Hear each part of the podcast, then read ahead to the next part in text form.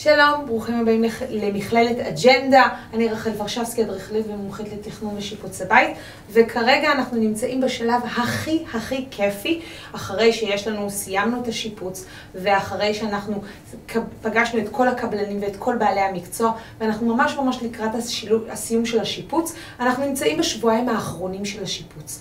אנחנו רוצים בעצם לעשות את הבית כוואו.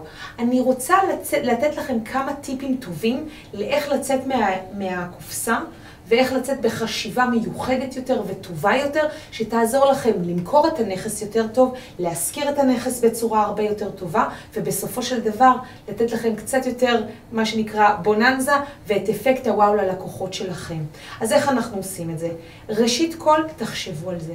אנחנו תמיד רוצים קצת לחשוב באופן יזמי, קצת מחוץ לקופסה.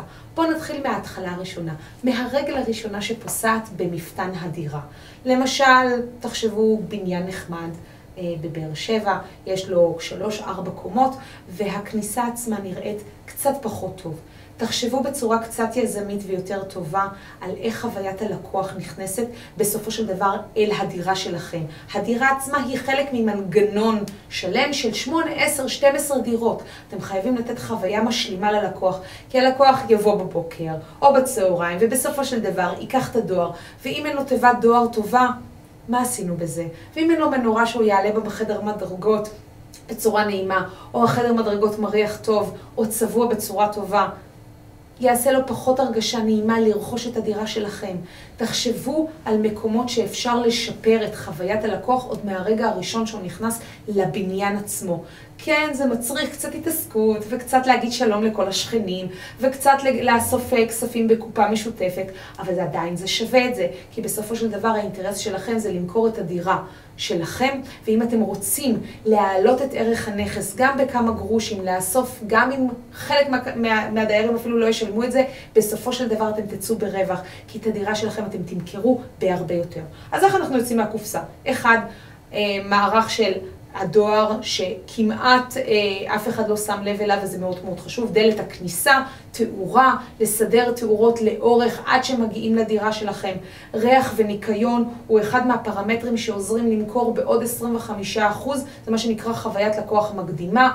אני תמיד דואגת אה, להמליץ לרוב הלקוחות שלי ש... משפכים נכסים, שימו ריח לבנדר, ריח קוקוס, לא ריח יותר מדי דרמטי, ריח ניטרלי וטוב. תדאגו לעשות אפילו ניקיון בדירה, גם על המקומות שאתם לא שמים לב וגם על המקומות שאתם כן שמים לב.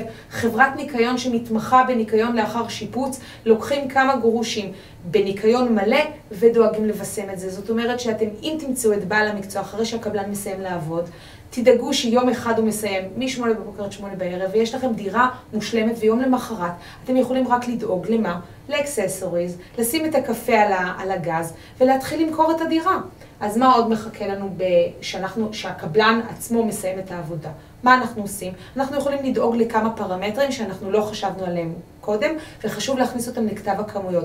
לא להתקמצן בסוף. סיימנו את השיפוץ, סיימנו את התקציב שלנו, לא טוב. אנחנו צריכים תמיד לדעת להכניס סדר גודל של בין 5 ל-10 אחוז, בין 5 ל-10 אחוזים, לתוך התקציב של שיפוץ הבית, שהוא מובנה לאקססוריז. זאת אומרת, לא להשאיר את הדירה ריקה, לדאוג שיהיה קצת ריהוט, קצת חוויית בית, קצת תאורה נחמדה, אולי איזה כורסה ושטיחון, ואולי סתם כמה כוסות ואיזה ואזה של פרחים.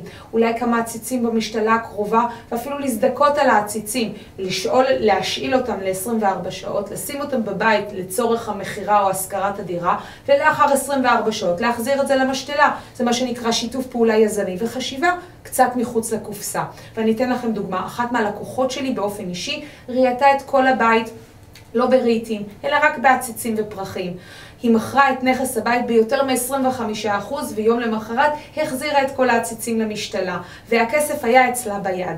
מה היא עשתה? קצת חשבה מחוץ לקופסה. אז אתם יכולים ליצור את אותו אפקט הוואו בשביל הלקוח, לתת לו את הכוס אה, קפה החם שהוא נכנס, לדאוג שהדירה ממוזגת לפני ש... ש... שאתם נכנסים אליה, לדאוג שהיא מקוררת בצורה נעימה, בייחוד בישראל שחם נורא, לדאוג לחוויה נעימה בסופו של דבר ללקוח. שהוא עטוף בחוויה נעימה, שהוא יכול לראות את עצמו בסופו של דבר חי בדירה.